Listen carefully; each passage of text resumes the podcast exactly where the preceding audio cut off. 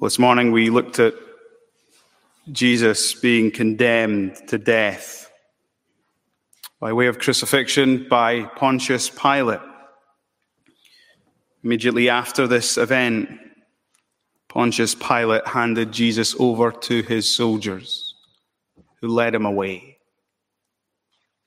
And early that Friday morning began Jesus' coronation what's probably best called a, a, mock coronation. It's one of the most moving scenes in all of the Bible.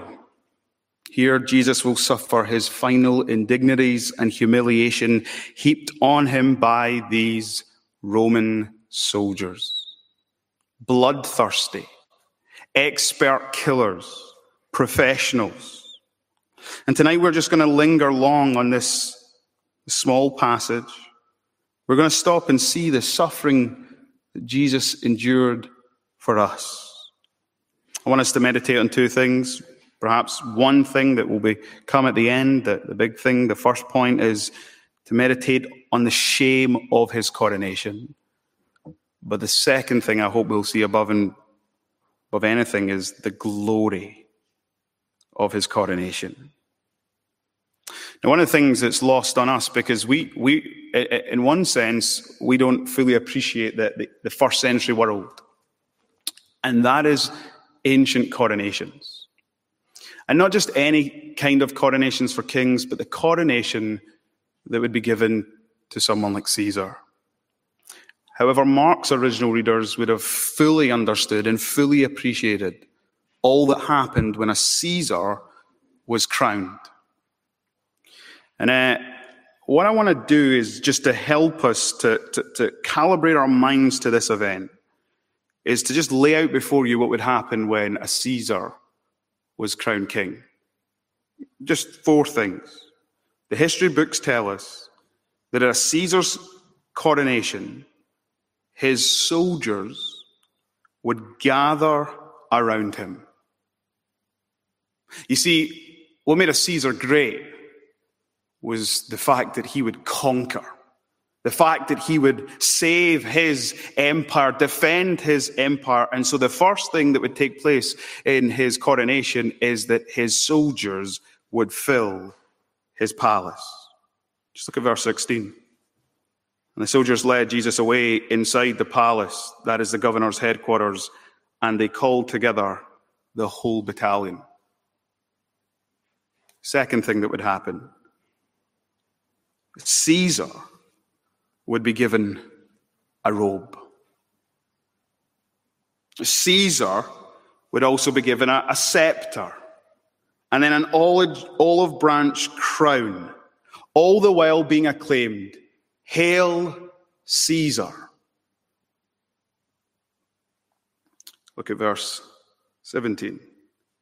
And they clothed him in a purple cloak, and twisting together a crown of thorns, they put it on him and they began to salute him Hail, King of the Jews. Again, at the coronation of a Caesar, the people would both praise him, and if there was any part of it that was special, they might even anoint him. Listen to this. And they were striking his head with a wreath and spitting on him and kneeling down in homage to him. The final thing that would happen after the coronation ceremony in Caesar's palace is that there would be a royal procession through the streets of Rome. Well, if you look down at verse 20, and when they had mocked him, they stripped him of his purple cloak and put on his own clothes on him, and they led him out to crucify him. So you see, there's all these striking similarities between the coronation of a Caesar and the coronation that we see here of Christ. Now, what we're going to see is, of course, that in Christ's coronation, it's mockery, it's ridicule, it's we're going to see the savagery of these soldiers as they inflict pain And, and, and, and so we're going to see that the shame of Jesus' coronation. I just want to say, as, as we look at this, as the soldiers gathered in the palace headquarters round Jesus, we're told that the whole battalion was there. That's 600 soldiers. And these weren't just any 600 soldiers, these were the best of the best. These were the soldiers who would be used to protect and defend Pilate. These soldiers were brought up to Jerusalem at Passover because if there was an uprising, it was their job to quell it. The best of the best. None of these soldiers would have been Jewish. In fact, all of these soldiers would have most likely been Gentile. They would have hated the Jews, couldn't care less about the Jews. And so all that they're about to do, they're completely emotionally detached. Jesus is just another prisoner condemned to death who they are free to abuse as they please. Any ridicule they inflict upon him on behalf of Rome would be accepted. And just to say, as Jesus is in the palace, the one thing we must not forget is that in verse 15 we were told he was scourged. That is, he was flogged. And so as Jesus is before these soldiers, his back is already lacerated. It's bleeding, it's wide open, his muscles exposed. He's just had his back lacerated with whips that had bone in it. And now he is before these soldiers to endure more ridicule. Now, it's no accident that these soldiers decide to perform a mock coronation. What was the charge against Jesus? Treason. The religious leaders had said he claims to be the king of the Jews. And so you can imagine that as the, the soldiers received Jesus, they knew they were going to have a lot of fun. This religious nut job thinks he's king. And so now they think we're going to show him, if he thinks he's king, how we'll treat him. So let's look at what they do to him. And they clothed him in a purple cloak. Purple was, of course, the colour that anybody of royalty would wear.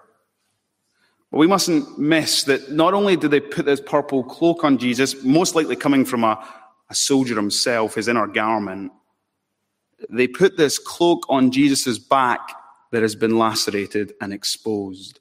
This would only serve to inflict more pain as it rested upon Jesus' exposed shoulders, Jesus, no doubt, would have felt the deep pain of the cloth rubbing against his wide open wounds.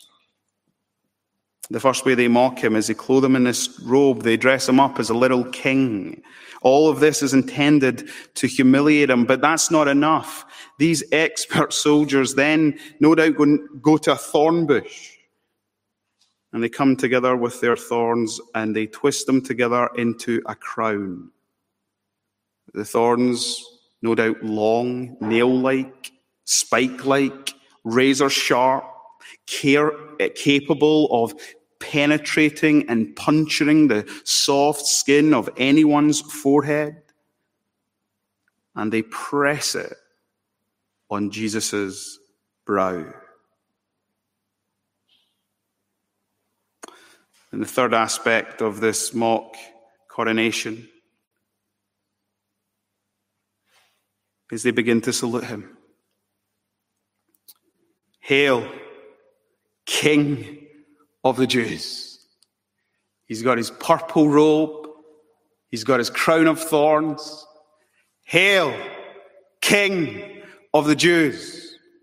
Now, it'd be one thing if it was a small group of soldiers, but imagine 600 sh- soldiers shouting, Hail, King of the Jews. Hail, King of the Jews. This is torture. This is mental torture. And then we read, they were striking his head with a reed. We know from Matthew's account that Jesus was given a, a reed as a scepter, as Caesar would have. He put it in his right hand. But in this sport of mockery, they take the reed from his hand and they use it like a baseball bat and they start inflicting blows on Jesus, his head, that has a crown of thorns meaning the, na- that the thorns are only being pushed deeper into his brow. This was like hammer blow to nails. And then there's the fifth element of this mock coronation. They anoint him. And they anoint him with their spit. One after another, these men spit on Jesus. They pour out as much spit, saliva that they can manage, and they spit on his face. The grossest of all insults. Normally, a king would be anointed with oil. No, normally, a Caesar would receive praise and adoration, but all that comes from the lips of these men is their spit. It's their way of saying, we hate you. We reject you. We despise you. We love to make fun of you. Again, each soldier would wait their turn. And then to add real insult to imagery, to, to in, insult to injury, we read that they kneeled down in homage to him. They get down on their knees. They pretend he's on a throne. And they pay homage to him. You need to understand that the shame and the torment, the madness of this mockery, it's just a, it's just a tiny picture of what our sin inflicted on him. In fact, all that these men do, the, the, the depravity of these Roman soldiers, is actually an image of how wicked our hearts is, our hearts are. You see, here's the picture. Here's King Jesus, the King of the world, the creator of these men, and he allows them to do it because this, from the Garden of Eden, is how humanity has treated God. You know, the, this afternoon um, I, I, picked up J.C. Ryle's commentary in Mark, and if you've got it, you can go online, you can just type J.C. Ryle in Mark. Well worth reading it. And, and what he says in this passage, he says, there is a deep meaning in every jot and tittle of his sorrows. All were striking emblems of spiritual truths. And let us not forget as we dwell on the wondrous story that we and our sins were the cause of all these sufferings. So, so, so, as we watch on to this mock coronation, just understand you and I are responsible for this. Now, J.C. Ryle goes on and he, he summarizes how every single thing I've just highlighted there, those six elements of the mockery, acts are emblems of spiritual truth. Jesus wore a, a purple robe. Why? So that you and I might be robed in a robe of righteousness, says Ryle. Jesus wore a crown of thorns. Why? Well, Genesis chapter 3, what happened after our first parents fell into sin? God cursed them and he cursed the earth. And he said, From the earth will now come thorns and thistles. And they take the thorns and they compose a crown and they place it on Jesus' head. And what's it a picture of? What's a symbol of? Jesus is the one who will take in himself the curse of sin and death. Cursed is he who hangs on a tree, and there it is on his brow. This image of this crown of thorns is so that you and I might not be cursed, but be crowned with his love and his grace and his blessing. Here's Jesus, and he's mocked and he's shamed and he's humiliated. Why? So that you and I can be loved, adorned, treasured, and cherished by the Father and the Son and the Spirit. So that you and I might be acquitted and be viewed as holy and blameless in God's sight. Jesus was given this reed as a scepter. Why? so that you and I might know that one day we will reign with him. We will be kings and queens with him. That the scepter is a symbol of one's authority, it is a symbol of one's sovereignty. Here is Jesus with this reed as a picture of a scepter, but it points us to the reality that we will one day reign with him. Jesus was anointed. What does that point us to? But we, his people, are indwelt with his spirit, anointed as the deposit, as the guarantee of what is ours forevermore.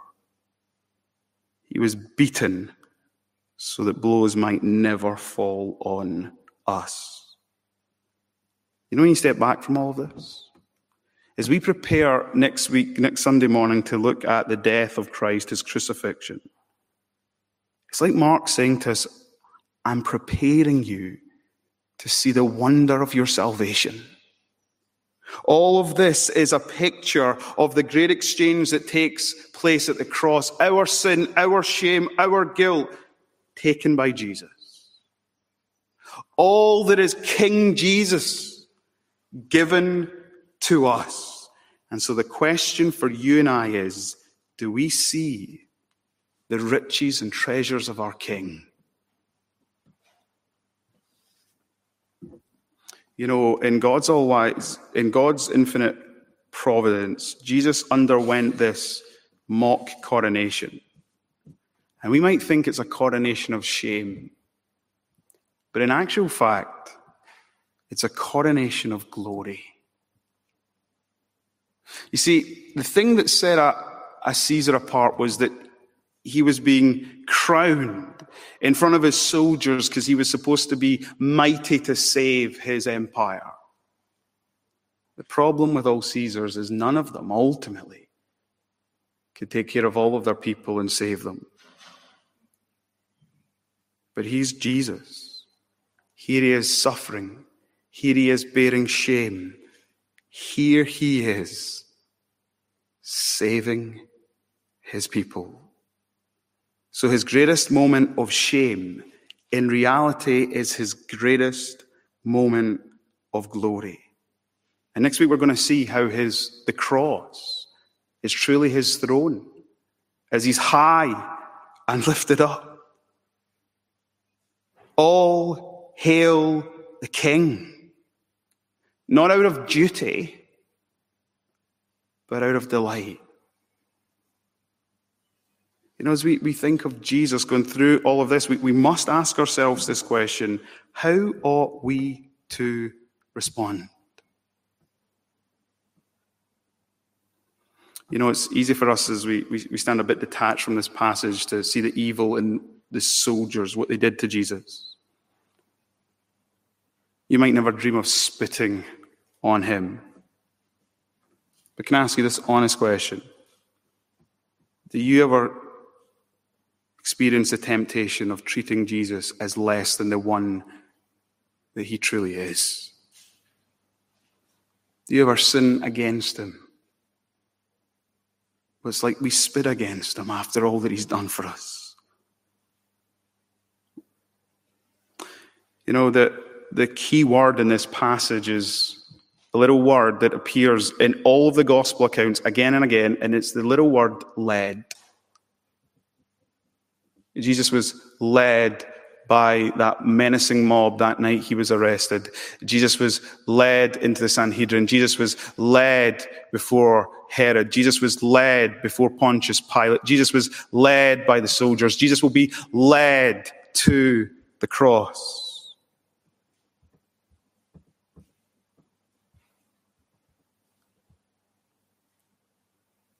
But do you know who was leading him? Do you know what was leading him? The will of his Father and his love for you and me. Led because of love. I wonder, church, what leads us as we respond to our King? Does he lead us? Do we follow him? We should respond by submitting with humility and obedience to our King, and we should follow him wherever he takes us. You know, this weekend there's going to be so much fanfare. There's going to be thousands of people who'll descend upon our city, if not millions, for this coronation.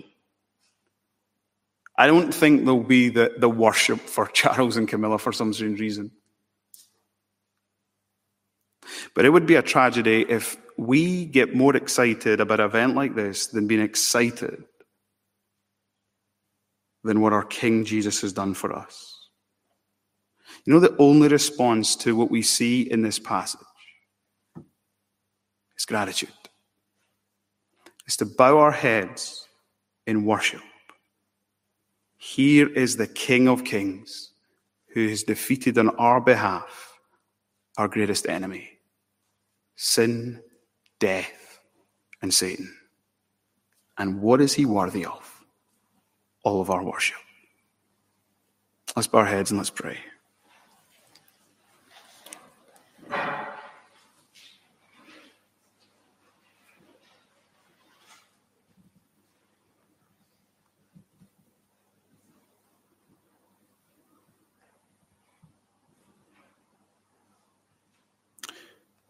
Lord Jesus, our only response tonight is to come before you and acknowledge you as the King of Kings, as the Lord of glory,